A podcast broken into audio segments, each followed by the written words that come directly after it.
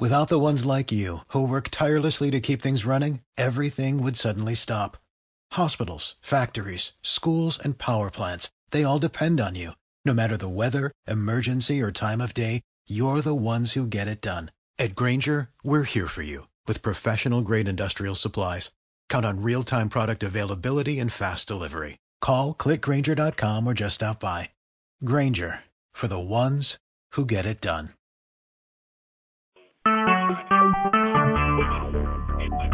Talk shoes. Recorded live. chance of getting it back to the finals because of it. Um, I just don't. I didn't see either of these teams, and you know we'll find out. I don't know that Boston can beat Cleveland and Cleveland, but we'll see. All right, let me get to the smaller points, and we'll start with the smallest point and then the large small point. Scott Brooks hardly played his bench at all, at all. He went to a seven-man rotation, and in those seven men, he didn't play um, Mahinmi very much. He didn't play Bogdanov 15 minutes or something like that. Oubre. He, he Oubre didn't even get in the game for five seconds or something. Uh, he really relied on his starters. I am assuming it's because it's a game seven, and to get to Cleveland would be a great feat on his part. But he played three of the starters well over 40 minutes. What were your thoughts on that? Look, he, he obviously didn't trust Jennings out there, and Jennings didn't play very well, to be honest, in the, in the playoffs. So I don't blame him for that.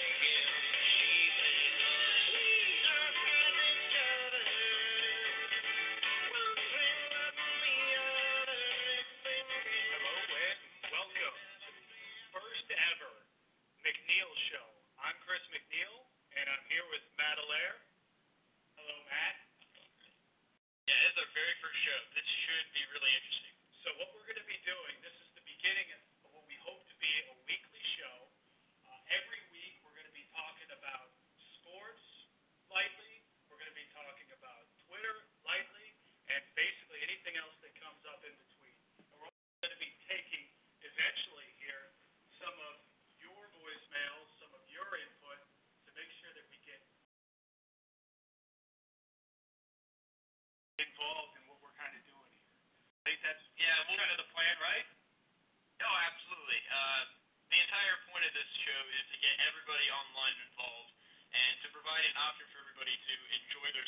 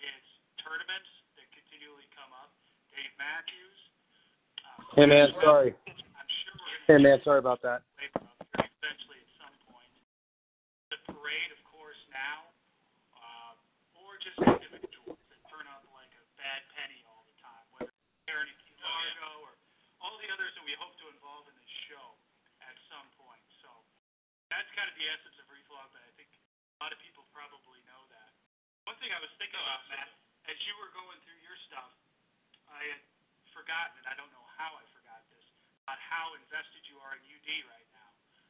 They are oh, going through some major renovations that they just announced today. I've seen the video to kind of see the overview of it. Uh, my brother, uh, for those of you handle, I believe on Twitter is Woody Wookie or something along. He went to UD, so he proudly showed this off to me today in the office. But uh, I wanted to get your thoughts, Matt. What do you think? It looks pretty cool. Uh, unfortunately for me and our business, they didn't have a lot of metal rail that's going to be going in there. there. But uh, what were your thoughts from what you saw? You know, I'm I'm very excited about it. I I, I saw some rumblings of this over time uh, through my hashtag sources, uh, but I mean oh, overall, did you just go to the sources? Did you just go to hashtag? That's something. Yes, sir. I, I think we need to ban that from the show. It really, we cannot have any sources. No one here has any sources. I don't have any sources. You don't have any. I sources. really don't have any sources.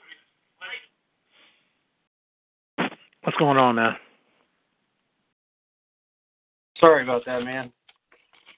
It's all good. Um, I got sources. no, I was listening. That's uh Reflog. That's McNeil's new podcast. Oh, nice. It just popped up, so. Didn't sound great as far as the quality audio quality it's actually all right. I think it might just because I'm playing. It's coming off of my phone, like and it might be secondhand. So Gotcha. Yeah, sorry my meetings went late today and I'm just walking in the door. that's all good. I was only gonna be pissed if we didn't record because I was supposed to go watch a uh basketball game out in Akron. So, but you Oh, know what I'm saying I canceled this.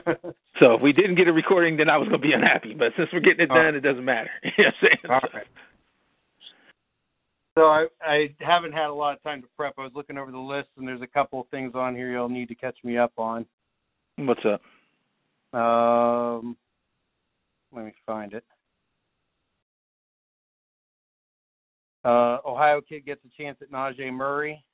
Yeah, we we can skip over that. They just they just signed some undrafted rookies. I was just gonna mention that, but I want to keep the show tight, so that's not a big deal. I mean, he Who went is- to um he's from Steubenville and he went to uh Kent State. So that's all it was. I mean, it literally was. I mean, that's as far as I was going to talk about it. I don't really know. Okay. For some reason, I thought he had an Ohio State connection at some point. Maybe they recruited him or something. I just know the name. Um, but yeah, don't worry about that. Okay, cool. Uh, dirty player and Cavs. Draymond Green comments dirty player in Cavs competition. What is that? Well, that was two weeks ago. Remember when the Cavs wrapped up their series? He was talking about Olynyk, saying Olynyk was a dirty player on his uninterrupted podcast. Richard Jefferson responded back with a funny quote. Um, but then he was saying that the Cavs competition, they basically haven't paid anybody. Then he walked back the comments. It's just a bigger part of Draymond Green running his mouth is what I want to get to. Um, Okay. When that when that comes up, you know what I'm saying? Like eh, this guy still hasn't learned anything from the last three years, and why Golden State lets this guy be the mouthpiece for them is just beyond me. Um, but you know what I'm saying? That's just the thing. It doesn't. I mean, that that that's that point right there in a nutshell too. It just doesn't make any sense to me. You know what I'm saying? That's all I was gonna say. Like, Right. um, and I think it just plays in now with the same thing with um, Zaza Pachulia. Just you know, is there dirty play going on in the NBA type of thing? Real quick, you know. That, we need to have a recurring segment on that. This don't make no sense. Yeah, no, yeah, that that that would be yeah. A lot of things. Just don't. I mean, I just it just doesn't. I'll tell you, I got another one. Um, I really don't want to get into it, but I was going to throw something in about this draft lottery. Who cares? But I don't understand how this Markelle Fultz guy on a losing program that couldn't even go 500 at Washington. I watched this guy play 10 times. Is the number one overall pick in the draft. I mean, this is the worst scouting that I've seen since Anthony Bennett. So you know what I'm saying? That doesn't make any sense to me. When you got Lonzo Ball, Josh Jackson, I mean, you got proven guys that proved it in the tournament. You know what I mean? Like ten deep almost before this guy. But you know, I was I was talking to somebody on Twitter today about it. They're like, yeah, well, he's going to be good in five years. Five years. You know what I'm saying? Like, I don't know. So. well, it reminds me of Ben Simmons, another guy that played on a team and couldn't get. And and that that's the point I was going to as well. Exactly. These guys can't win in college. How can they win at the next level? Um, and it's one thing, you know, to have just like an explosive ability or something that just one thing that you're really really good at. These players are going to be stuck. It's a longer. Th- th- I don't even know if I want to get into that either because it's a longer conversation. But they're basically going to be stuck in the realms of a DeMar DeRozan or you know uh, uh, Kyle Lowry's, where you need them to take another level. But maybe that's their ceiling. And you're telling me this guy's the number one overall draft pick? Not in this season. Yeah. So, um, and I just think the draft class is stronger than that. That's one thing to me. So, but I'll, I'll keep it short. It's not a big deal, but that's all that is um, about. I got to keep it short on Ohio State basketball. I'm not happy. You know that. You know what I'm saying? But I'm I'm not sure going. not. I'm not going to tap into all that. So, you know what I'm saying? I am not happy. You know what I'm saying? I'll bet. Um, and I do have a one pushback on your. I know you're going to go to the we're a football school thing. My thing is, you know, it should be a Ohio State basketball school. Why can't we just put out good basketball players from the state of Ohio? How hard is that? That doesn't require moving heaven and earth. Just recruit good players from here. If you get one or two of those guys to the NBA, then it's a successful thing. But also, they get a, a quality education at the Ohio State University. This program can't even do that right now, man. Well, and I think the other thing too is they're underutilizing what LeBron James can bring to this program. Well, there's another there's another person that is bigger than Le, well, he could have a bigger impact than LeBron James if he really wanted to. Um, that is that? actually tied into the program. Well, we'll get to that when I get there because that's the All part. right, all right, all right. I'll set you up with my LeBron James comment. But it goes to it goes to that. You know? I got to give Rodney the credit on that one too because we were discussing it. So I will say that. You know what I'm saying? How the hell's Rodney? Where's he at? Is he still in Texas? Yeah, he's back and forth. I think he's in Columbus right now. Actually, I Oh, know he's in Columbus right. Yeah, I know he's in Columbus right now. Yeah, Nice. I haven't seen that kid forever. yeah. Ain't nothing changed with that guy. I was all over this guy about Harden. So you know what I'm saying? I want to um I want to talk to Cavs first. We'll get into that Indian stuff. Um, of course, um, you know the excitement about Bradley Zimmer. Um, but want to keep it to a tight 25, 30 minutes. I don't got a lot to say. I'm just gonna get one quick point on all these things, man. Yeah, let me see. So I will Cool. um, I'll keep it try short. to be brief. You know what I'm saying? As long as Yeah. you don't get me all going. You know what I'm saying? What's I'll try not to. I'll try to keep myself contained as well. so I just wanted to get us something for the Cavs. You know what I mean? That's the big thing. So, and it was kind of Sure. waiting until they had an opponent. So, because I'm gonna Right. build it. The old wounds is about this Kelly Olynyk guy, and it, it gets no better because that's why I wanted to talk about this guy actually performing well. But uh, man, I'm so excited for this.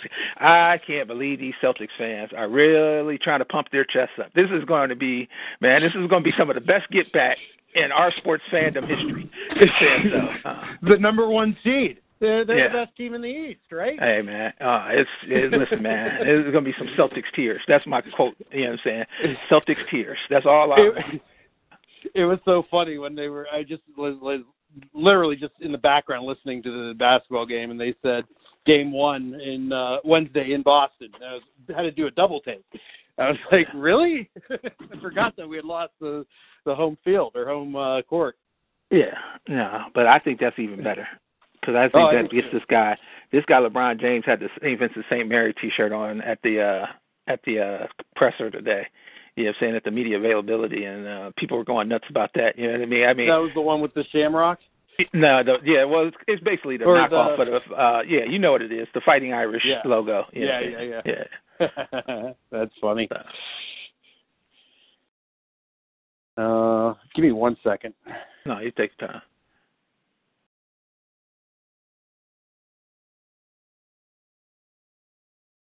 Ah, That's crazy.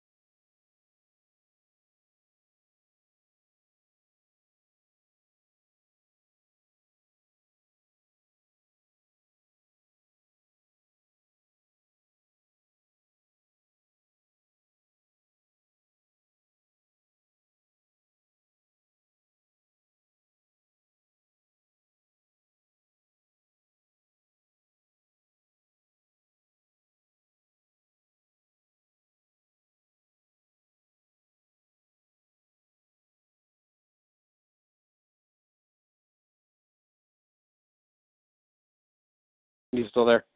Mhm. Okay.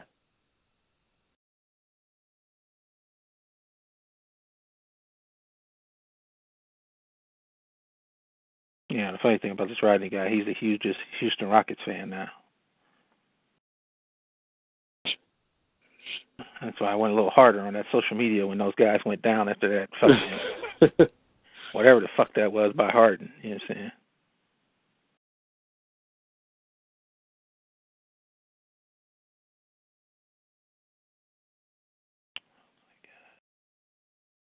These fucking Warriors.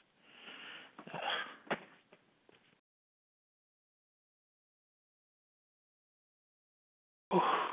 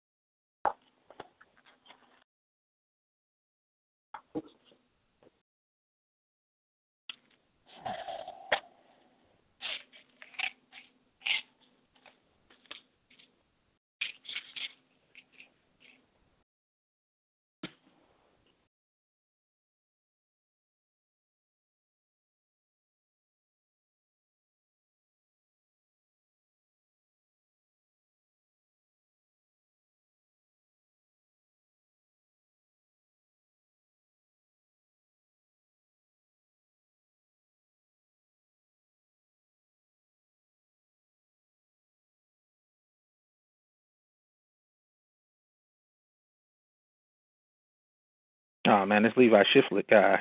Um, something happened with the audio on the back end of that. Um, but nevertheless, this guy he had a gallbladder issue.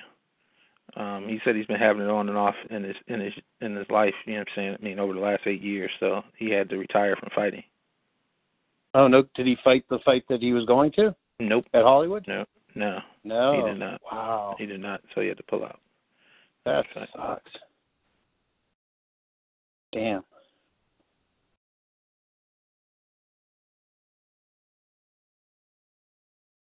When are we getting the champ on? Champ might be out too, man. He's got a possible back injury. So Cody? yeah, Wow. it was rumored, and now they're waiting because they're talking about uh Demetrious Johnson taking that slot at two two thirteen. So.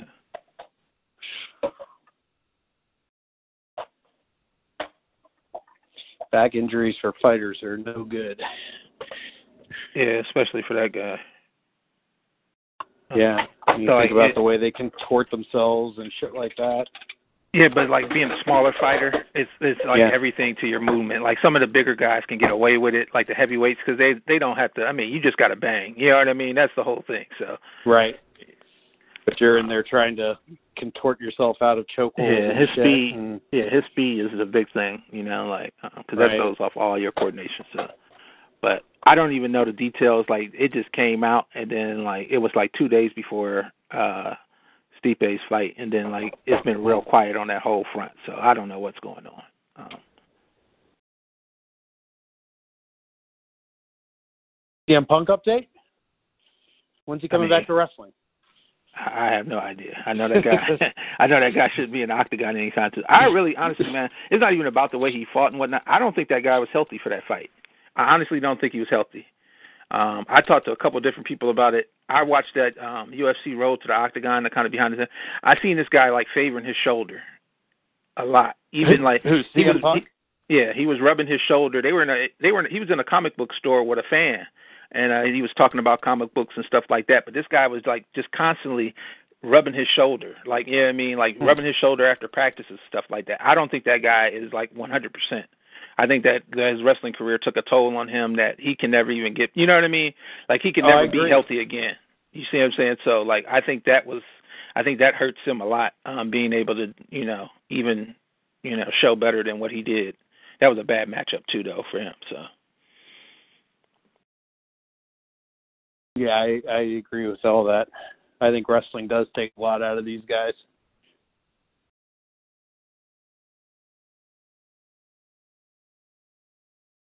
Yeah, Kip. Thank God he's starting to hit.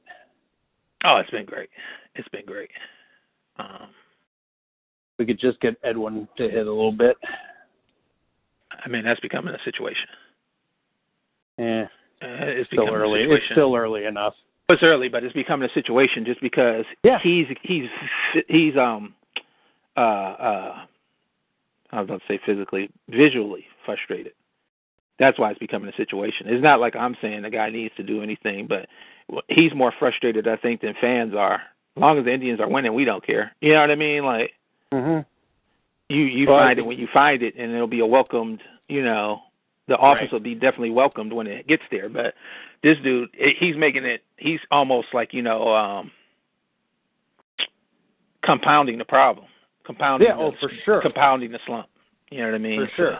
He's uh he's in his own head. He wants Yeah. to be he wants to hit every ball out of the ballpark, justify the millions of dollars to his new teammates, all that shit.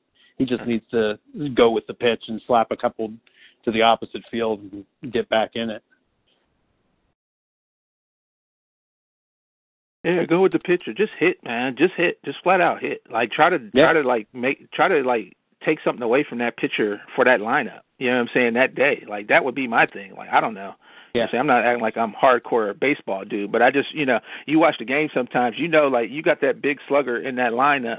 That dude is either going to work that pitcher. You know what I'm saying for a longer count, or they're going to literally just try to overpower him. You get choose one thing. You know what I mean? Every time I see him up at bat, it's something different with him. Like the guy's either swinging early, he's chasing pitches. Like it's just he looks uncomfortable. uncomfortable, and then he's visually frustrated um, because he's getting caught looking at pitches. Like, and then he gets Mhm. mad at the umpires, which these umpires, that's a whole other story. But you know, what I'm saying I'm not gonna get in that. But because he had a real bad call on Sunday um, and Saturday. Oh, Steve Stevie Bunker Bunkner's the worst umpire in Major League Baseball. So it's not even. It, it's just the you know it's the inconsistency, man. But he had a. I mean, Yeah. it was a real bad outside. I mean, this thing was so far outside. They called it a strike three on him. Um, eh, I mean, so it, but. I, I I think the frustration of wanting to like I, I somebody needs to tell that guy and you know Tito's the person to do it. Nobody's asking you to be the man. You know, put the parrot you know shit away and just fucking play some baseball and have fun. You know, so Right. Yeah, and it's even harder for power hitters because they feel like they got to hit home runs, and that's not how you get out of a slump. Is trying to hit home runs. He's swinging for seven-run home runs at a time, and just doesn't work. And my thing is be a good teammate. Like you've got to keep the other guys pumped up because other people are coming out of slumps. So your time is coming. You know what I mean? That's why I say like the visually frustration. You know that shit carries over to the next guy walking up because you leave that bad juju up there. You know what I mean? That bad energy. You know what I mean? So like, um, but thank God, like you know, uh, I mean, we, we, we when you're ready, we can get into it. But uh, Lonnie Chisenhall and thank God Yanimal is starting to hit. You know what I mean? So there's guys lifting, you know, lifting up the squad right now that you didn't expect. So. Yep.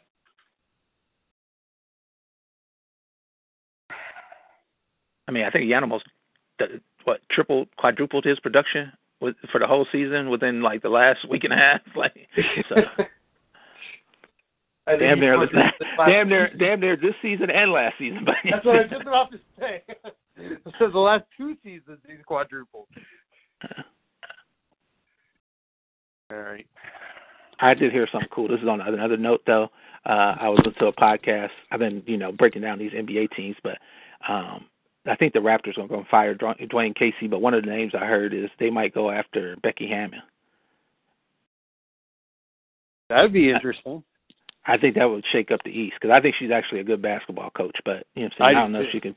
I don't know if she get those knuckleheads in. If she could, that that would be scary up there. You know what I'm saying? So.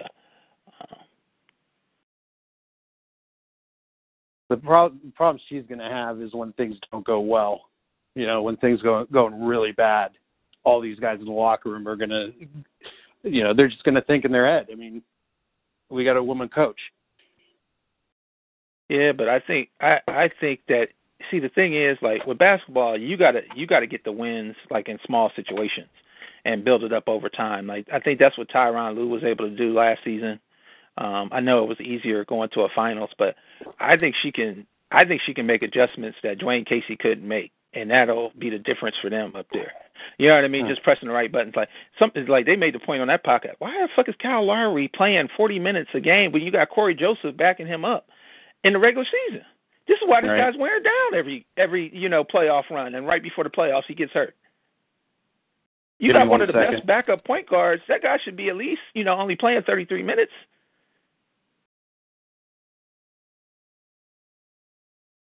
What is that? Is that Bond?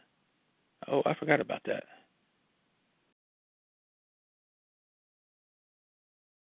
I forgot about that. Uh, Bruce Bowen getting up underneath Kobe. That might have been the injury that uh put the Mamba out.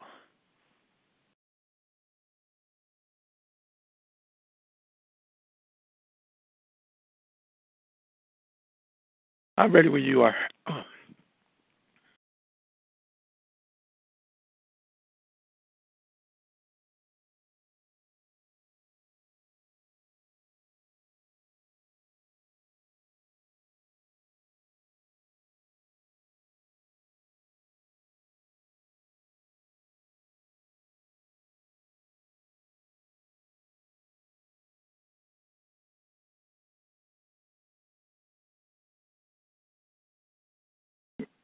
You on mute? You with me?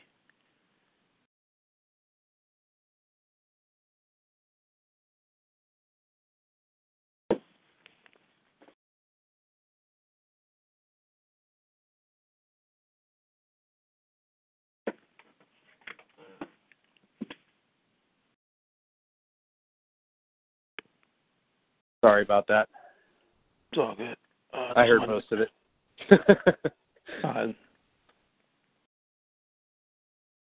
You ready to go? Yeah. This is With an Ohio Bias, a podcast for real fans with D and Jake. Show 160, Old Wounds. I am D, Cleveland born and raised, Buckeye born and bred. And I'm Jake from Youngstown, to see bus. Let's talk some sports. And ladies and gentlemen, uh, show 160, uh, we finally get to see the Cleveland Cavaliers play again. Jake, it feels like we've been waiting 10 years. Um, it's only been 10 days, though. Uh, we're going to get into the Cavs Celtics preview and uh, break that whole situation down, talk about what's going on over in the Western Conference. Uh, we will get to talking about your Cleveland Indians and how the leadoff – uh, change with Jason Kipnis has finally ignited the bats. It seemed like they hadn't scored a run in 10 days as we were waiting for the Cavs watching the Indians. Um, and then we'll talk about some of the things going on with the Browns. We know the injury bug has hit Berea again, um, and that's one of those old wounds that we talk about. And then we got some trouble in Columbus, too, with the Ohio State basketball program. Uh, and we'll get out of there after that one. Um, Jake, uh, it was some excitement over this weekend, though, as we were waiting for the Cavs to play. And, uh, you you covered it uh, with a good friend of ours who has launched a podcast on With an Ohio Bias, uh, and that's Pete Pappas. Um, the Players Championship definitely delivered. Uh, Si Woo Kim wins as the youngest player ever, and uh, you guys had that discussion about the fifth major, and that seems to be the one thing that everybody's discussing coming out of that big event. Yeah, absolutely. And uh, you know, kind of the point was made is what what is a major? And the majors have evolved over time anyway. So I, to me, it already has the feel of a fifth major. Uh, like Pete says, it has the best field every year. That in the PGA Championship, it's for the most prize money. It has the most exemptions attached to it, and probably the second most famous course on the PGA Tour. Um, maybe Pebble Beach is uh, up there ahead of it, but um, I, I really think that it's time to just go ahead and recognize this as a major. You've got five majors now in both the senior tour and the in the LPGA. Um, let's make it a bigger event. I mean, there's it's already a big event, but if you turn that and you give it a major tag and you put it, put it as part of the Grand Slam, I think it gives it even a little bit more gravitas. Yeah, absolutely. I, I think you're spot on, and I love that part of the conversation. And then it's the Pin Seeker podcast that you can find on withanohiobias.com, um, because that you know, Hotel 17, I mean, Hotel 17, hole 17 there, the 17th hole there at TPC Sawgrass It's so picturesque. I mean, and we even saw Sergio uh, after winning the Masters get, you know, um, one there. And uh, everybody that got up there, Rickie Fowler, I mean, it's just, you know, it's a signature hole, but that is what you think about when you think about majors. If you think about Amen Corner with the Masters, and you know, um, you think about you know going down the the old walk past the town, you know, with the open. I mean, you you have that signature there. So, and like you said, with the money and the prestige that comes with winning it, um, it's going to make Si Woo it's going to make Si Woo Kim's career. Yeah, when you're talking about a kid who's 21 years old, he might not even be that old yet, um, and be able to take down one of the top tournaments and, and do it rather convincingly too, as he won by three strokes over uh, Ian Poulter and Louis Oosthuizen. Um, so yeah, and that's the other part of it too. Is that field? It, it's just such a good field, and that golf course is a tough, tough golf course, and we see it because you look at the leaderboard. All the big players played, and none of them are up there. You've got Kim Poulter, Oosthuizen, uh, Rafa Cabrera Bello, Kyle Stanley, Brendan Steele, Lucas Glover, and then finally you get to Adam Scott. So uh, it, it, I think it has all the makings for what a good uh, a good major it, it should have. And uh, Jake, what else do you guys talk about on the Pin Seeker podcast? Just give people, you know, the kind of preview of the kind of things you guys get into. Yeah, I mean, we try to take advantage of uh, the vast knowledge of PGA Pete Pappas. Uh, every week or every podcast, we'll be reviewing a, a piece of equipment or uh, a company or what, whatever it might be that week. Uh, we're going to go inside PGA Pappas's pro shop, and he's going to give you the the rundown on what the best equipment is each week. Uh, we'll also be uh, highlighting some of the up and comers on the PGA Tour, talking about them, uh, recapping the previous tournament, uh, previewing the next tournament, which we've got two big ones coming up here uh, in a couple weeks. We've got the Memorial, obviously, down here in Columbus, Jack's tournament, and then that's followed two weeks after by the U.S. Open. Uh, so a lot of great golf stuff, and uh, we try to keep it uh, pretty structured, so you get a little bit of a taste of everything. Yeah, you might want to mute the Fox coverage of the U.S. Open and just listen to the podcast uh, in the background. Um, and definitely make sure you're following at PGA Pappas on Twitter and definitely getting to PGAPappas.blogspot.com because uh, Pete does a lot of giveaways and equipment that he reviews and things like that. So you don't want to miss those opportunities to get some free gear. Um, we got a lot of ways you can listen to this podcast, Jake. Uh, why don't you drop that for people too? Oh man, there's all sorts of ways. You can we're on iTunes, so there's your number one, Apple, everything.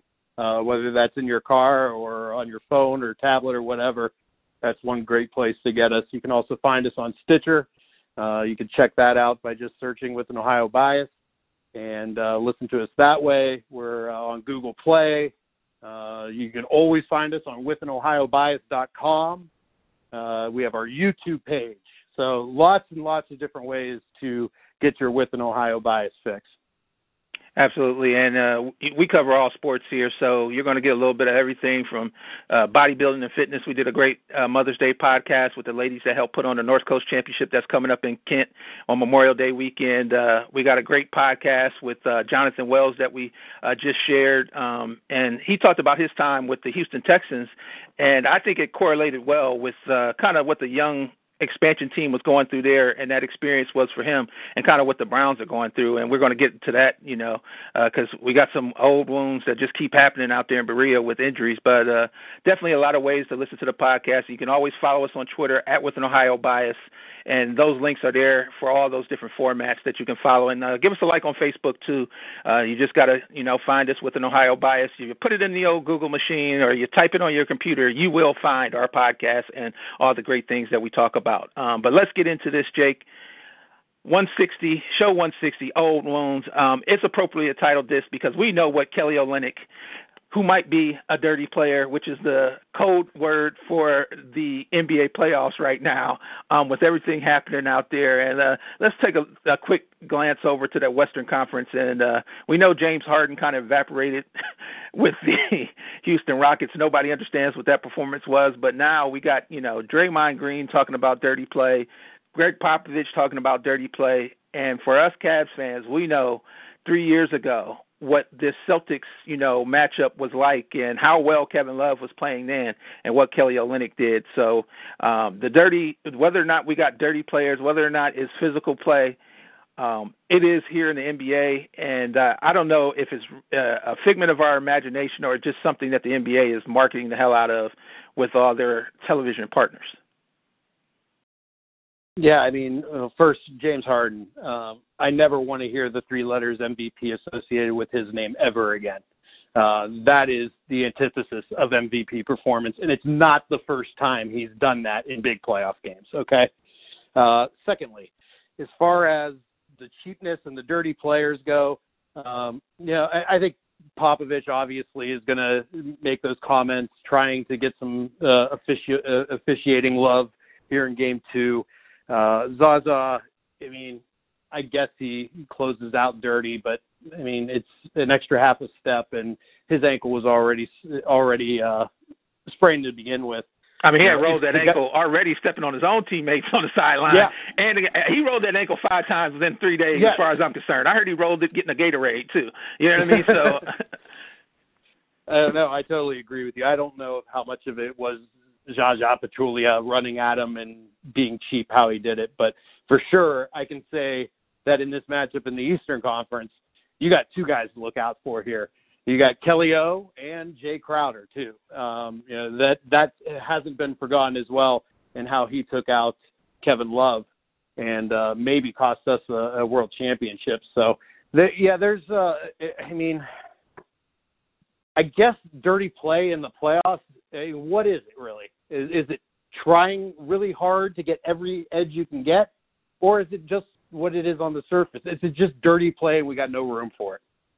Well, here's the real key and the real problem with this, and it's not even about the players themselves with dirty play. Um, it's about this NBA officiating to me.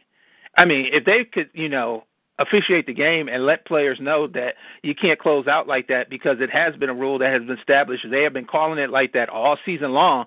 Players wouldn't be playing like that. You know, you don't see players, you know, um box out three-point shooters anymore. That used to be the way that they would play in the 90s and that's the way it was taught, you know, even in high school level. You know, a guys lighting up shots, you know, you put you put your butt into them, you know what I mean, and you close them out that way and, and it kind of looks like you're just trying to box them out because you couldn't see them from behind you, but everybody knew what you were really doing, and that's what the co- coach instructed you to do.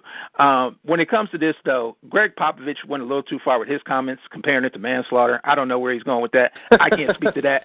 Um, but the other problem I got with Draymond Green, who is talking about, you know, who's a dirty player or not, I mean, why he's still the spokesperson. I know why the media ask him questions, so I know because they know they're going to get a quote like this.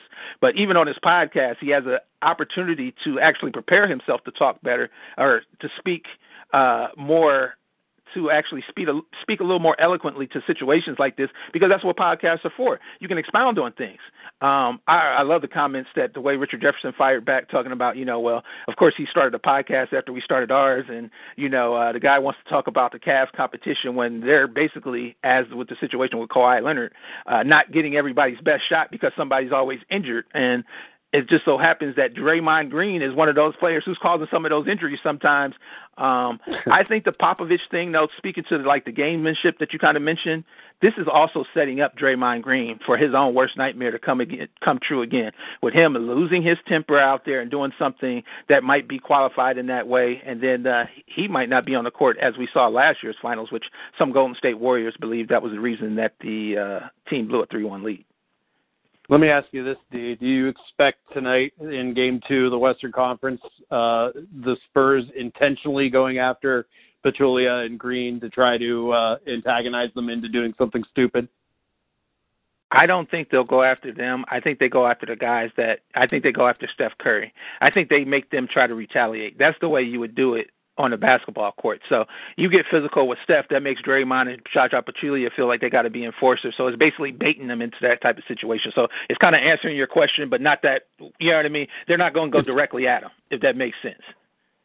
Uh, right, right idea, wrong guys, I guess. But uh yeah, yeah, I don't know. This, this whole it, it's good drama, I guess. It's entertaining. We're just here talking about it. Uh Draymond Green just running his mouth, doing his thing being cheap, kicking guys in the balls, whatever he needs to do. Um, it, it's just, I don't know, it's just overblown in my mind. Yeah, and it's just you know I think we're a little uh, I think we've become exasperated with it just because the Cavs haven't been playing. Um, I'll tell you what, it is better drama than whatever this was between the Celtics and the Wizards that series. I mean, people getting blown out at home, people trying to tell me that it's the greatest uh, thing they've ever seen. I was watching the Indians game Friday night, so I didn't even see the so-called great game in the series. Um, I saw the highlights, and John Wall standing on that table let me know karma. The basketball guys were coming for that guy, so he goes 0 for 9 in the fourth quarter. I mean, in that last stretch of the third quarter and fourth quarter, why he kept shooting threes, I don't understand. Why uh, Scott Brooks doesn't exploit the mismatch that they were using in the first half that kept them in the game even when they were shooting bad. Um, and and going at Isaiah Thomas, I don't understand. Uh, makes no sense. So, uh, you know, that whole thing. You know, congrats to the Celtics, but guess what? LeBron James and the Cleveland Cavaliers, the defending NBA champion Cleveland Cavaliers, are coming to Boston because yeah, you got the one seed in name only.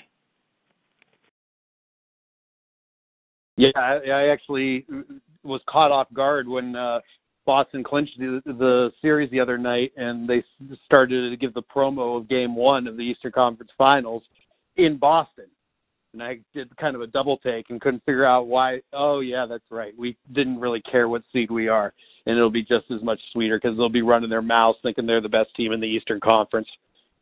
Yeah, I'm just ready for Boston Tears. I don't care if they sweep them. I've been saying they're going to sweep them because that's what I believe should happen. But if they don't sweep them, there is no way no way, Boston fans. I don't care if you work for Barstool Sports, wherever you root for. You better get ready for football season and hope the Madden curse doesn't hurt Tom Brady because the Celtics are not getting past the Cleveland Cavaliers. We're going to get into some real uh, key points here, but I just wanted to make that emphatic for anybody that listens to this podcast, Cavs fan, Celtics fan, NBA fan. Um, and speaking of NBA fans, I got to get a shout out to a real good friend, uh, BG. Happy birthday, man. He's a he's a Lakers fan. Um, I know they're uh, excited for the NBA draft lottery. If I was a Celtics fan, I'd be more concerned about that than uh, what's about to happen with the Cleveland Cavaliers in that in that uh, uh, series.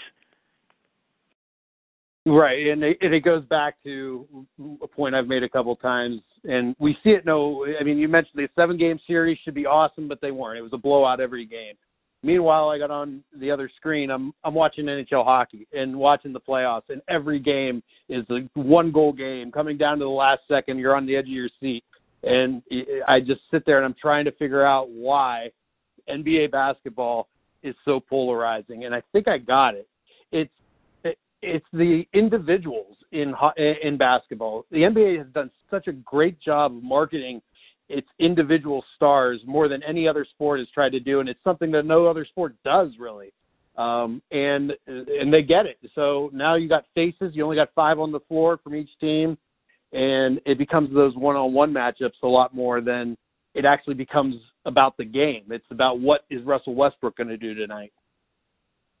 Well, one of the big things though that hurts the NBA product is that the turnover has become close to like the NFL and all other sports. I mean, mm-hmm. we saw a rash of firings in the NHL after this playoffs and after the season. Um, I'll tell you this, man. It's, this is just a personal thing with me. I, you know, I love the NHL playoffs. I can't get into it this season, and you know why? Because the way the Blue Jackets went out. So this is just, you know, it is no other, it's no other way around it. Um, I'm kind of rooting for the Preds, but I kind of want to see the Ducks do it too. But I can't really lamb on to another team and like focus on it just because I'm still heartbroken over over the way the Blue Jackets got uh, you know dismantled and that whole thing. So, but we we we got plenty of podcasts to talk about that.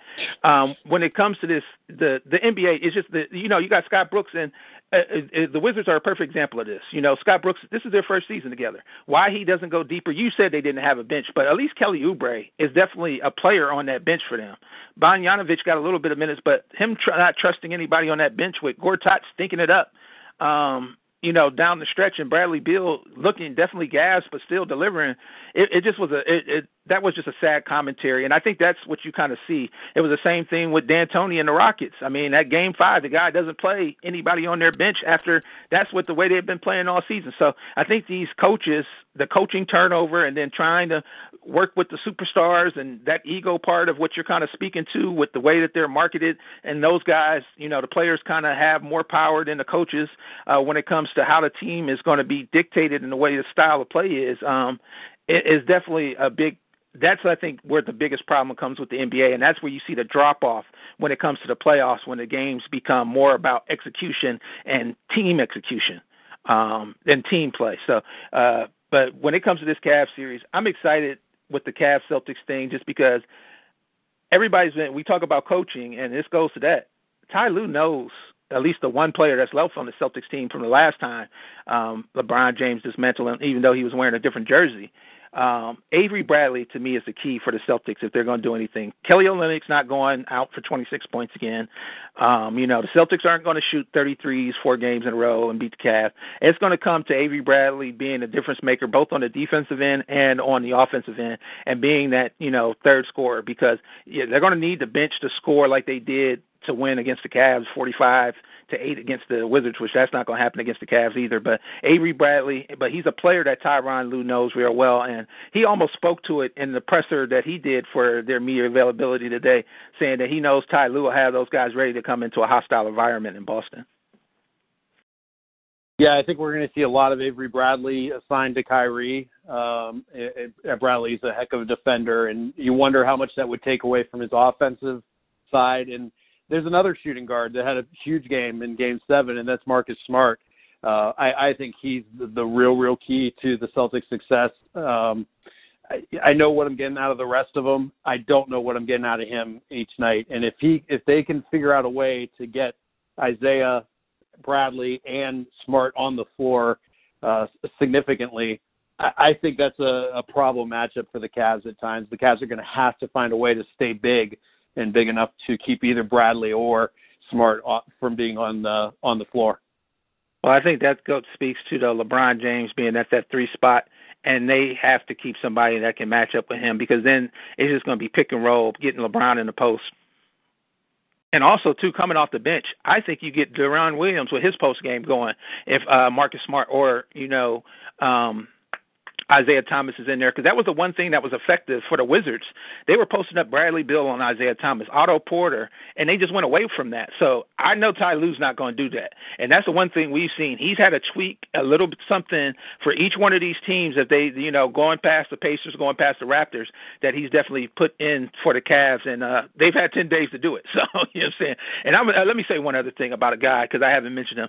You know, Al Horford played great last series. I don't expect that to continue because that's just the Al Horford that has never shown up consistently in the playoffs. I expect him actually to have a pretty good series. I think he's going to have, uh, you know, the ultimate motivation here. Um, he and he played pretty well against Washington too. Um, I, I don't know how big of a problem he's going to be. Um, is, can Tristan stay with him on the outside is going to be the big question. I, I think the guy on the Cavs team that this matchup is perfect for is Channing Frye, um, a, a guy who can guard out uh, on the perimeter a little bit more, a guy who's kind of mirrored to uh, what Al Horford's skill sets are uh, in smaller doses. So, I mean, the bench is going to play a big, big role in this series, I think. Uh, Boston likes their bench. I, I like our bench. I think the way that we ended up that uh, that last series, that uh, with Channing Frye and D. Will playing well, and um, just being able to be versatile and give teams many different looks and play the way that you want to play. Uh, I, I think this Cavs team, matchup wise, I, I think it's set against the Celtics. Another guy I think is going to have a big series is Kevin Love. You know, he always plays well against the Celtics. He was playing well when he got hurt, and I think this is the series that he's really going to try to assert himself, improve himself. Um, you know, yet again to be a part of this. You know, be a big part of the Cavs team. And the, and the one thing about that is the officiating. I brought it up earlier.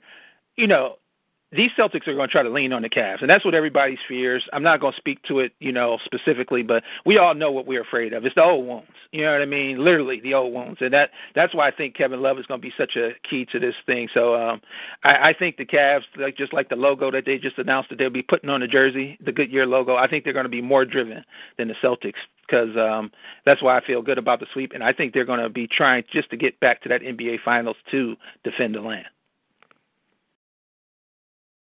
Yeah, another guy with extra motivation here in this series is for sure Kevin Love, and I, I expect him to completely ball out. I think he's going to have his best series that he's ever had in Cavalier uniform here. All right, ladies and gentlemen, get ready. I am coming for these Celtics fans on Twitter. I usually try to be a little, you know, judicious and, uh, you know, try to enjoy the sportsmanship of it all. But it, you know, I can't take it. I've suffered through ten days, and listening to these Celtics fans act like they've actually accomplished something. I'm looking at people partying on the streets like they've, you know, actually won something. And this is from a town that had 17 championships with their basketball team. We know what the Patriots have done, being the Super Bowl champions this year. You would think they would act like they've literally literally could act like they've been there before. But Sully, you know, all the guys out there with the mustaches and whatnot, you know, I'm coming for you. I'm coming for you all. I'm telling you that right now. This is going to be brutal. You know what I'm saying? I am taking the gloves off. We're going to bloody some noses and talk some trash about this racist town up in Beantown. D is coming for you, Sully. Get ready. As always, go Cavs, defend the land. Um, Jake, uh, I got to give a big shout out to Jason Lawhead. He was here in Cleveland with Orny Adams, man. Great comedy show. And uh, this correlates because the guy did some great jokes about the local sports teams and whatnot, but he is a huge tribe fan. And we talk about these Cleveland Indians, man. This guy was going nuts on Facebook about getting Carlos Santana out of that leadoff spot. And uh, it definitely showed and proved. Tito made the change Sunday, and uh, the bats heated up, man. And it was great to see Kipnis dead center to start that game. And then another bomb in that game. And it just, I mean, all uh, you know, all the guys that have been starting to get going. If it's Yanimal, um, it's great to see uh, the legend of Lonnie Baseball doing his thing. You know, just submitting his status as a uh, contributor to the Baseball Hall of Fame in Cooperstown. I mean, I'm, I'm really enjoying the way the Tribe have finally got the offense going.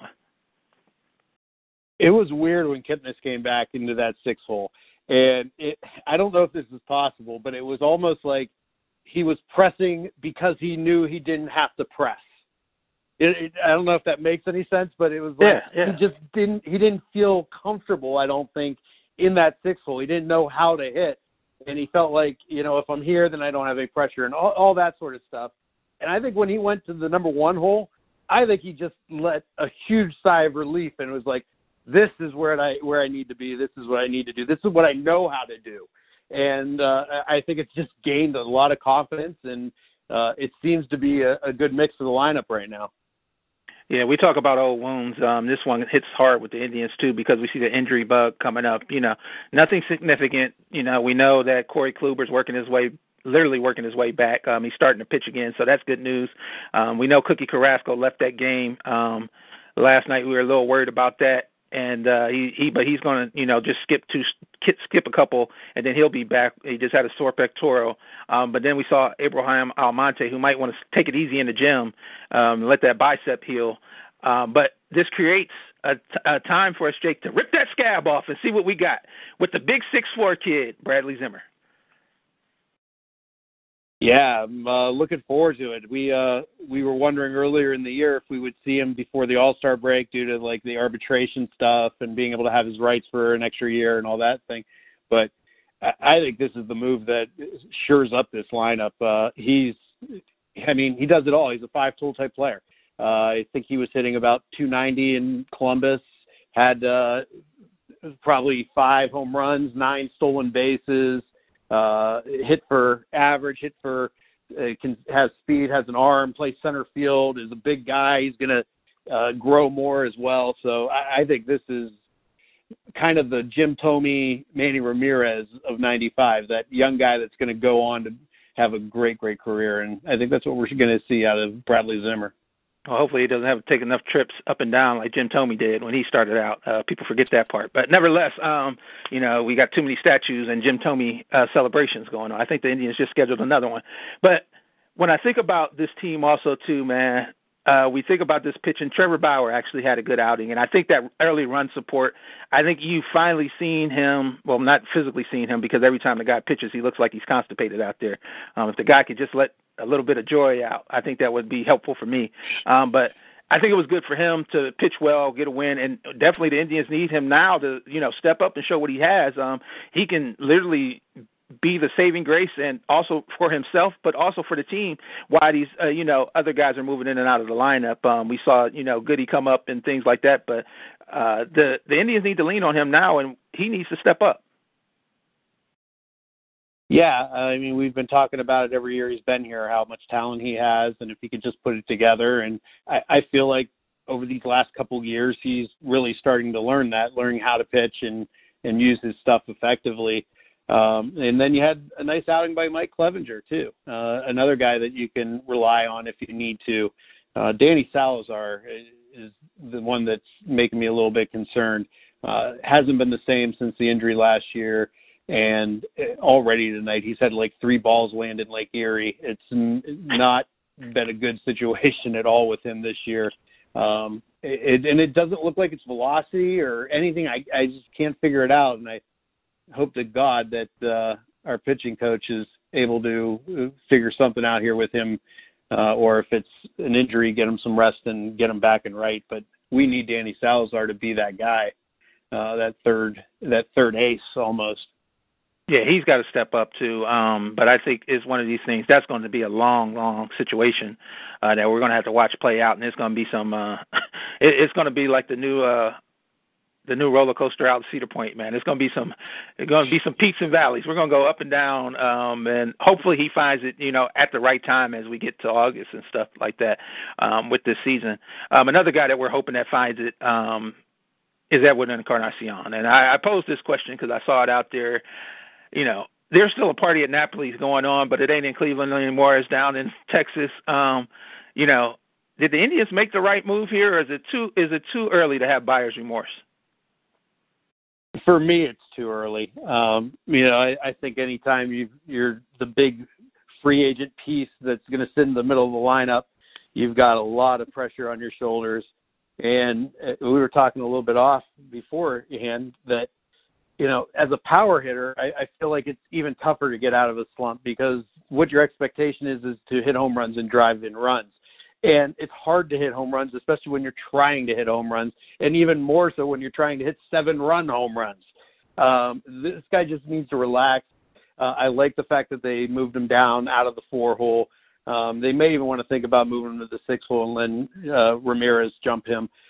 He just needs to get back to basic fundamentals of hitting. If the pitch is outside, be happy with slapping it to right field for a base hit. You know, just basic, basic stuff until he can get some confidence built up.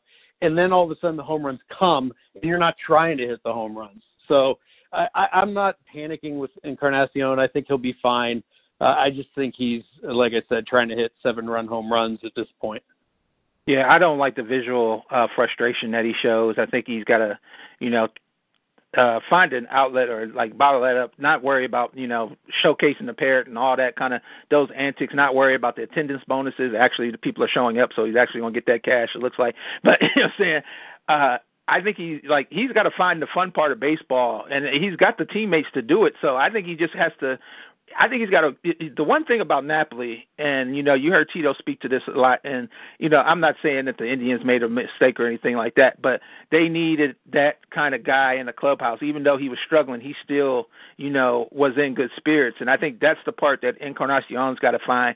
He's got to find his way with this team so he can settle down, and and that his energy will then, you know, allow him to play looser if that makes sense. Um, you know, sometimes things aren't everything about you know what's happening on the field. You know, he's got to get the mental side of it too, because I think that's the real frustration. Because it's just so demonstrative in the way that he you know ends up with some of these you know at bats, um, and you see him you know kind of leave that that dark cloud over the plate even when he walks away. Yeah, and you know, I mean, I, we all love Mike Napoli, but he's on the back end of his career. He was fading in the second half. In the playoffs, he couldn't hit a pitch for to save his life and we even see it this year. I mean, he's hitting 165 in Texas right now. Yeah, he's hit seven home runs, but we're better off with Encarnacion where he's at in his career and what he can bring us for the next couple. And that's the one thing we made the point all the time on this podcast. The one thing I wish he could do is go back and listen to the Tony Gwynn tribute uh, with that sound of Ted Williams and Tony Gwynn talking. Maybe that would lift that guy's spirits. And he'd come out dropping bombs, you know, for those two big, those big two, those, those two big sluggers. Um, but um, the one thing is he's still a scary guy in that lineup, no matter where you put him at. So yeah. at least the the the pitcher's got to you know make sure that he knows where he is that day and you know prepare for him. So um, because when it, when he does, like the other guys are coming out of the slumps, and it's great to see, you know, especially like Yanimal when he does come out of that slump, we know that he's definitely going to be hitting the cover off the ball. So um, I'm not worried about it, but it's just one of those questions that I saw out there um, and uh, on Indians Twitter and hearing around. And the other one that uh, I know Indians Twitter is excited about, Michael Martinez was designated for assignment. So I don't know who these guys are going to hate in the Indians uniform now. I I don't know either. I liked Michael Martinez to be honest with you. I thought he brought a nice speed option off the bench, but yeah, whatever. All right, as always, Roll Tribe uh, definitely rally together and uh, definitely going to be getting out to the ballpark to get this uh, Indians experience up close and personal. Um, Jake, we uh, got to talk about the Cleveland Browns, and uh, you know sometimes you can have. well, we got to talk about it because you know um, as people pursue their careers, sometimes they make some mistakes, and uh, this is not even Browns related, but I don't even like the way the Browns handled it. Um, you know, I'm not the biggest fan of Jabril Peppers, but I wouldn't go as far as to slander the guy and say he's on drugs. I mean, he had a diluted sample. I mean, like that could have came from anything. I didn't even go to that part of it. I spoke to, you know, just him being maybe overutilized too much in different positions, and maybe that wore him down a little bit because he couldn't play the bowl game, and then he was hiding during the bowl game. That's what I spoke to. But I mean, it's unfair for anybody. I don't care, you know, saying what your credentials are, but to be on the flagship radio station or one of the flagship radio stations for the Cleveland Browns and call this guy basically a uh, uh, on the lean and a drug addict, you know what I'm saying, is irresponsible and ir- irreprehensible. Irre- irre- irreprehensible. Irreprehensible. That's a tough one. um, yeah, I, I I don't know. Maybe I'm I am getting pretty old. I had to look. I had no idea what the lean was. I had to figure out. Uh, well, you're very familiar with it. It's Jamarcus Russell. At that time, the the name for it was the purple drink, as everybody yes, got so enamored with saying. Right, and I guess that's what I remember it as. I didn't know there was a new name for it, but uh regardless, yeah. I mean, what are you doing? You know, I mean, even if it's true, you're still it's word against word, and you're not coming off looking great. uh, trying to bring down the first round draft pick of the Cleveland Browns. And if I'm the Cleveland Browns, I can't be happy about what's going on over at 850 uh, with uh, with their situation. Uh, you know, I, I just I hope none of it's true. Obviously, um, I'm sure that they did their vetting, but then again, we thought they probably vetted Josh Gordon. Um, I don't know. It's it's just a a bad situation all around uh, for um, it's a bad situation for 850 in the, mostly, and it's not a good situation for Jabril Peppers because it puts him on the radar of a lot of people now. And you start off with a slate that's already shorter than everybody else, and some of that's his own doing with the diluted sample. But if the diluted sample was for the reasons that they gave us, I don't know if that should. Yeah, there's a lot of guys starting off with bad footing. I mean, if it's Reuben Foster, if it's you know Caleb Brantley, I mean, you know that that's the here nor there. My my problem with it is is what are you doing at 850? I mean, even if you make that statement, don't double down on it or quadruple down on it four times in the same segment. You know, like that's what I didn't understand about the whole thing. So uh definitely doesn't make any sense. And uh, you know, it, it, it with with the Browns, I don't understand how they're still a, a a partner with anything with them. Um, you definitely have to do more than what they did if it was me, um, because you just can't have that kind of. uh you can't have that. You just can't have people torpedoing people. You know what I mean, with no evidence whatsoever. You know what I'm saying? Well, based on hearsay. I mean, this is this still is America, no matter you know who's the president, and you're still supposed to be innocent until proven guilty. So I don't know. You know what I'm saying? Um, you know, we talk about old wounds too. Uh, I mean, sadly, that's an old wound where we know ESPN 850 they've done this in the past. Yet again, with similar parties involved. Um, the one thing that sucks is we got another injury even before the season starts, and this was a guy that you know I wasn't big on when they drafted him, but the guy had won me over, and we kind of talked about that on the post Browns draft press conference, press post Browns draft podcast. Um, Howard Wilson, you know, tears his kneecap. We know the injury; you can definitely come back for it. We saw Kyrie Irving do that, but uh, it's going to take some time. He might not play at all this season, might come back at the end of the season, um, but he just had an infectious passion for football, and uh, you know, this was one of the concerns about him coming out of Houston because he had missed a season in his junior year. But uh, hate to see that injury bug hit him. Yeah, and you know, a, guy that they drafted fairly high for the risks involved as well with his injury history, um, and a guy that you pretty much counted on to be in there, uh, whether that was a nickel or a dime package, um, and maybe even pushing for a starting spot this year. And you know, it's definitely pretty serious when you're talking about broken kneecaps um, and uh, hopefully he can come back and be the player that he was previously. Uh, we did see the Browns bring in uh, Jason McCourty uh, on a two-year deal. Uh, he played for Tennessee, I think, last year, and uh, so I'm guessing that's going to be uh, Wilson's replacement for this season anyway. And they've got him for two in case. Yeah, and we're we're going to be doing a lot more Brown stock here as we get into the off season. Um, but one other note, you mentioned his name. Well, one thing on Peppers, I don't understand. There's a lot of things that I just don't understand. I don't understand. Everybody was celebrating this guy signing uh, the prep the prepper. I don't know why I can't speak today. The um, participation agreement for the Browns, so he could you know do a little rookie mini camp. That has to be one of the dumbest decisions I've ever heard of. Um, you don't sign anything until you sign your contract to play. And because of what happened with Howard Wilson is a perfect example of why you don't do that. You know what I'm saying? Like so um but I mean, hey, you gotta love Jabril Peppers' passion.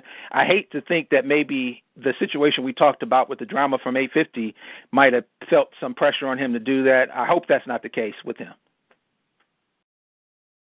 Yeah, I, it's weird that they have those participation agreements where they basically say if you get hurt, it's not our fault, um, and we just drafted you and we're making you do this. So yeah, I, I don't get the, how that works either. Um, but you know, I mean, it's something that everybody seems to sign, and it was a big deal because Jabril didn't sign. But uh, I'm kind of with you. I, I, I mean, you're you're making millions of dollars off of me. You know, maybe not me particularly, but uh, as the team, and you know, I got to look out for my phony baloney job too. uh, one thing you mentioned his name, so we might as well get it out there. That news came out during in between our podcast. Um, Josh Gordon, not reinstated by the NFL. Jake, um, are you did, did did you have to put more wax on the candle, or is it still burning down there for uh, uh, Big JG, man, Flash Gordon. I mean, it's stupid at this point. Just reinstate the guy. I mean, it, I don't know what the witch hunt is uh, on Josh Gordon. I, I feel like he's not the only one smoking weed in the NFL, and he's the one who has been paying the ultimate price for it the entire time. So, I mean, every time I look at the guy, he's ripped, he's working out, he's in shape. So, who really gives a shit if he's smoking weed on his own time? If it's if he can make the team and it's not affecting them at the workplace, I, I just feel like it's I, I don't know what it is. It's stupid, is what it is. Well, ladies and gentlemen, I hope you enjoyed that Josh Gordon segment of the podcast. You will not hear that for the next six months till Josh Gordon is eligible for reinstatement again. So I don't want to, you know, what I'm saying we'll be putting the moratorium back on number twelve. Um, the Browns bring Free in some Josh undrafted. Say it again. Free Josh Gordon. Um, I, I think we had a great interview with Jonathan Wells, Jake, um, and he talked about his actual, you know, career that when he played for more than a year, unlike Josh Gordon. Uh, but he talked about having the support. You know, if we talk about the Jabril Peppers and things like that, of the coaches and whatnot, and uh, I, I think that young team, you know, playing with David Carr down there, that that expansion role, and you know how that team was, you know, dealing with all that, getting embraced by the city, but some of the struggles he had, just you know, proving himself to those coaches and um, finding a way. I just thought that was a fascinating uh, podcast that we were able to get some brutal honesty about what it's like to be in the NFL. Yeah, he Jonathan definitely doesn't pull any punches. Um, he gave it to us straight. How some he did some stuff that he regretted doing in the process of it, um, and just how it is, you know, with an expansion team. What it, it's just so different from what most rookies' experiences are, unless you get drafted by the Browns, because we've been expanding since '99. Um, but you know, for the most part, it's something that's very unique and how the leadership stru- structure is and all that stuff that goes into it. So, um, and, and then also the the egos and playing the game of of favorites at times uh, with coaching staff and uh, and the like. Even with dealing with coaches at, at the Senior Bowl, and so if you want to hear some uh, uh, Mike Holmgren getting it wrong yet again, you definitely want to listen to that podcast, Browns fans. Um, so as always, go Browns. We bark forever. Definitely check that podcast out on withanohiobias.com. Uh, Jake, uh, we got to talk about the Ohio State basketball program briefly. Jaquan Lyle, um, uh, I guess, quit the basketball program in April, which was not covered. I don't know what Tim May and the guys at the Dispatch are doing, but thanks a lot for that. Uh, nevertheless, um, he had some issues. He got arrested for uh, a number of um, issues that might have involved some substances um, in Indiana. Um, clearly, he's got some things going on. But my problem is not with Jaquan Lyle and whatever reason he decided to leave the Ohio State basketball program. It lies at the feet of Thad Matta. And I am tired of this basketball program being an embarrassment, a joke, and not even being able to be competitive within a Big Ten college basketball, damn near AAU level in the state of Ohio and in this country. And I will cede my time to the gentleman from Cleveland. I just don't like at this point, Jake. I know you always say we're that, that Ohio State's a football school, things of that nature. But why can't Ohio State just be a decent basketball program? That's all I'm asking for. I just want to see, you know, maybe some Ohio kids get a chance to develop themselves and actually play, or kids from other places.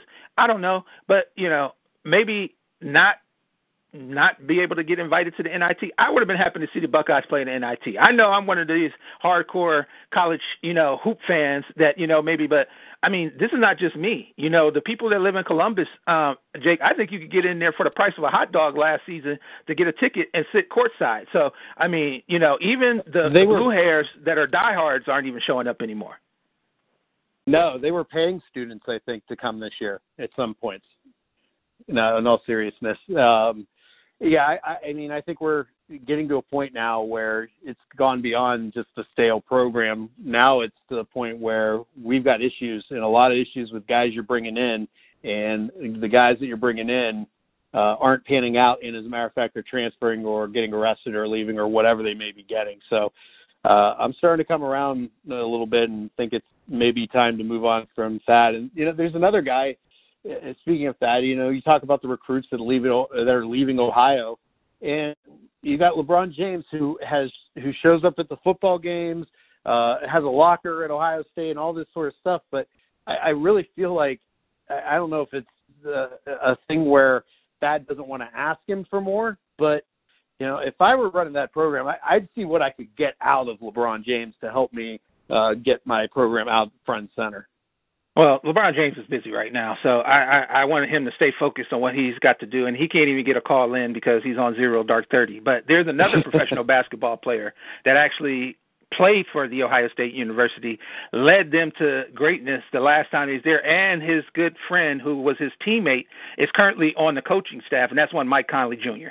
And I think he's the guy that Thad Matta needs to reach out to and bring into the fold and help build this program. And damn near, if I was Gene Smith, if, if Gene Smith had, you know, maybe a good thought in his head, unlike uh, him and Jim Delany, who just probably tiddlywinks with gold bars. Um, I would say, hey, you know what, Mike Conley, whatever you need to do, I want you, your father, that whole group to be a part of what Ohio State basketball is because you're an alumnus. You were the last great player to come through here.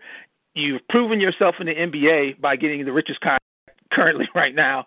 Um, by getting the richest contract currently right now. And I know that he can't walk away from the Memphis Grizzlies right now. God forbid the injuries, you know, which seems to always dog him um, because he plays too many minutes. But that's a whole other thing um, for the coach down there. But Fizdale worked that out. He he knows the data.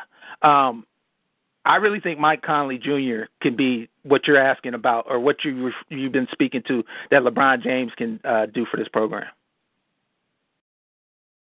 Yeah, absolutely. I mean, anybody that I think that you could bring in there to show. I mean, what do these kids want these days? They want to go play in the NBA. So if you're bringing in guys that you could say, okay, I play in the NBA. Here's how you're going to get there. Stick with us. I got the richest contract doing. in the NBA. How about right. that guy shows up? Yeah, I mean.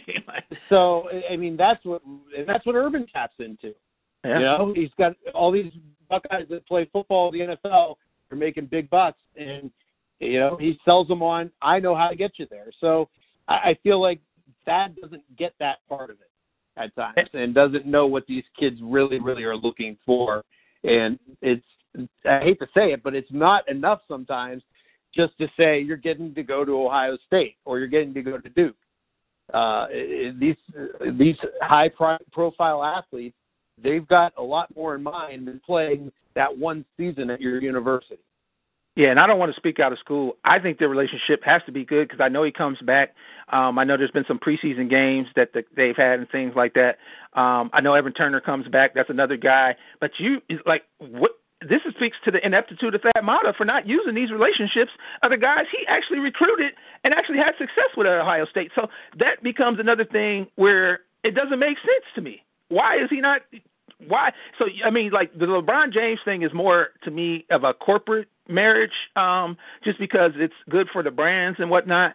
But this is basketball 101. These guys went there, played for you. Why are you not using them as a greater asset to help keep this program from where it is right now? And that's rock bottom. The Ohio State basketball program is rock bottom. It is literally the dumpster fire gif on Twitter. Yeah, I agree. Uh, it's starting to come around. I think it's about time, and unfortunately, I don't think it can happen this year. But we're gonna have to suffer through one more season, and I don't know, maybe the Celtics miss the playoffs and fire Brad Stevens or something next year. well, LeBron James can help us in that way, so definitely we'll be pulling for that. Um, as always, go Bucks. I mean, it just it, it was disheartening, um, and, and honestly, I hope Jaquan Lyle um, gets past whatever he's going through right now, and you know, uh, can find a way to be productive. I mean, we've seen it. And shout out to Cardale Jones, man, who graduated. Uh, those pictures were great. Even the thing he wrote on there, he wrote the old tweet on there. Um, some guys didn't come to play school, but uh, you can always turn your life around, and uh, sometimes you just got to find it. It takes time. So um, shout out to Jake Lyle. I hope everything works out, but uh, Thad Matta needs to go. Um, Jake, uh, we we close this podcast. Those are some old wounds. That's definitely one that I've been uh, dealing with for the last three seasons here, watching this Ohio State program. You know, go down the pooper. Um, but uh, definitely. definitely excited about this Cavs Celtics season. I mean, just de- excited to see Cavs basketball again. Let's just be honest, man. Um, and definitely excited to get past this old wound with this clown Kelly Olynyk. That's absolutely. I mean, that was getting depressing there between uh, the Browns and uh, the Buckeye basketball program good to remember that we've got the world champions of the world to watch here starting Wednesday as they take down the Celtics on their way to defending and being the back-to-back world champions of the world. Will they be world champions of the world? No. Um, Jake, uh, you guys got a lot going on on the scoreonair.com. What's coming up this week? I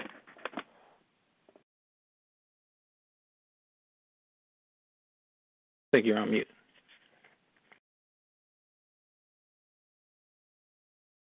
Sorry, I had another call coming through there. I didn't want it to beep through. Oh, you're all good. Yeah, another uh, big week at scoreonair.com. Uh, lots of different programming for lots of different tastes, from our Columbus Crew Soccer show to uh, to heel and face wrestling, Tyson's Punch Out, where he covers some boxing and MMA, um, with an Ohio bias live. Uh, there's a lot going on, and there's a lot of different programming for different tastes uh, on scoreonair.com as we've got a new one going off every couple hours. So check it out, scoreonair.com, the new generation of sports talk radio. Score. Yeah, definitely. Speaking of MMA, it gets no bigger than uh, talking about the Cavs and championships and Stipe Miocic. Um, first round knockout of Junior Dos Santos, establishing himself as one of the greats in MMA in the UFC lore and at the heavyweight weight class. Um, defends the title in spectacular fashion, even with a a little bit of an injured leg, but came through, showed his mettle, and can't be happier for Stipe Miocic and is keeping and still UFC heavyweight champion. Ended the curse, ended the drought. Absolutely, absolutely. So definitely love you, Stipe, man, and keep repping Cleveland and get that remodeling done of that kitchen, man. I know that was important to you. Uh, uh, we want to thank everybody for listening. We appreciate every tweet, every favorite, every like and share anyone and everyone who listens to this podcast. Um, you know, you can always please share, like, and follow uh, this podcast on Stitcher, on iTunes, on Google Play, anywhere that podcasts are available. You'll find us. Um, we actually might even be making a jump to Spotify here shortly. Um, so uh, we're getting this podcast out to you in every avenue possible, so you can hear uh, these hot takes no. So you can hear us talk about the passion that we have and uh, of our, our of our sports teams that fuels our fandom. Um, we say a special salute to the medical professionals, doctors, nurses, caregivers, anyone who eases the pain of those in pain. Um, a special thank you to all the teachers, police and fire, firefighters, uh, first responders, and uh, we have a we uh, have our thoughts and prayers always with our troops in service, and uh, a special thank you to those veterans who have returned and continue their service. Um, special prayer to those that we might have lost and those that are missing in action. This is with an Ohio bias, a podcast for real fans with D and Jake, and we will talk at you next time. Jesus Christ. I got I, I got to cut that part a little bit down. Ohio State, I get too fired up, man. You know what I'm saying? that, that, I mean, the the LeBron James thing made me think about it. Rod said, you know, why not? He, this Rod guy went too far. It's like Mike Conley should coach the team, but I think the guy should definitely be better, big, bigger involved. And I think he, it just makes more sense. He was a Thad Matta guy. You know what I mean? Like, right. And one, like you kept saying the LeBron James thing, it just didn't fit because it's like LeBron, it like it, it becomes too corporate to me, so it looks disingenuous because um, the guy didn't even go there. I mean, I know he loves the program, and it, it feels good as an Ohioan. Don't get me wrong, but you know what I mean. The Mike Conley thing right. makes more sense. Yeah. And plus, dad, it, plus I mean, I don't even care about NCAA violations. I mean, get his dad involved, picking the talent, let those guys become, you know, clients of Mike Conley Senior as they get out. Who cares, man? Just get this program headed in the right direction. So, I don't know. Yeah, but I digress. All right. All right, man. Good stuff, man. Um, All I'm right. trying to set up an interview for Thursday. I don't know. The guy hasn't gotten back to me, but um, you would actually like this dude. He's a bodybuilder, but uh, he's going to all 32 stadiums um, right now, um, all baseball stadiums. So I thought you'd like that. Um, and he's just a huge. On Thursday? He's just a, he, yeah, Thursday. I don't have a time set, so it might get pushed to the weekend, honestly. So, which I know is better Okay. for you. So, um, which Well, I will try to do based on his I'm getting a tooth pulled at three o'clock on t- on Thursday. Okay. so I won't be able to do it uh, probably anytime after two Okay. on right. Tuesday. Thursday, Thursday. Or I mean on Thursday. Yeah. Yeah, I got you. All right. All right, yeah, I'm gonna try to push it to the weekend now, just because I haven't heard anything back from him. So, um, but Okay. he's a real good, real good follow on social media and stuff like that. Um, interesting dude. So, and he he just he loves all sports, so that's also a good thing. So, Cool. Text me his handle. I'll check. I'll follow him. Okay, all right, All right, man. all right, later.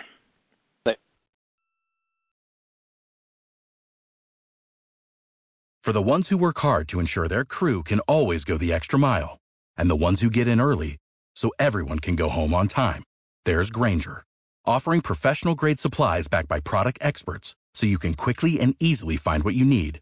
Plus, you can count on access to a committed team ready to go the extra mile for you. Call, clickgrainger.com, or just stop by. Grainger, for the ones who get it done.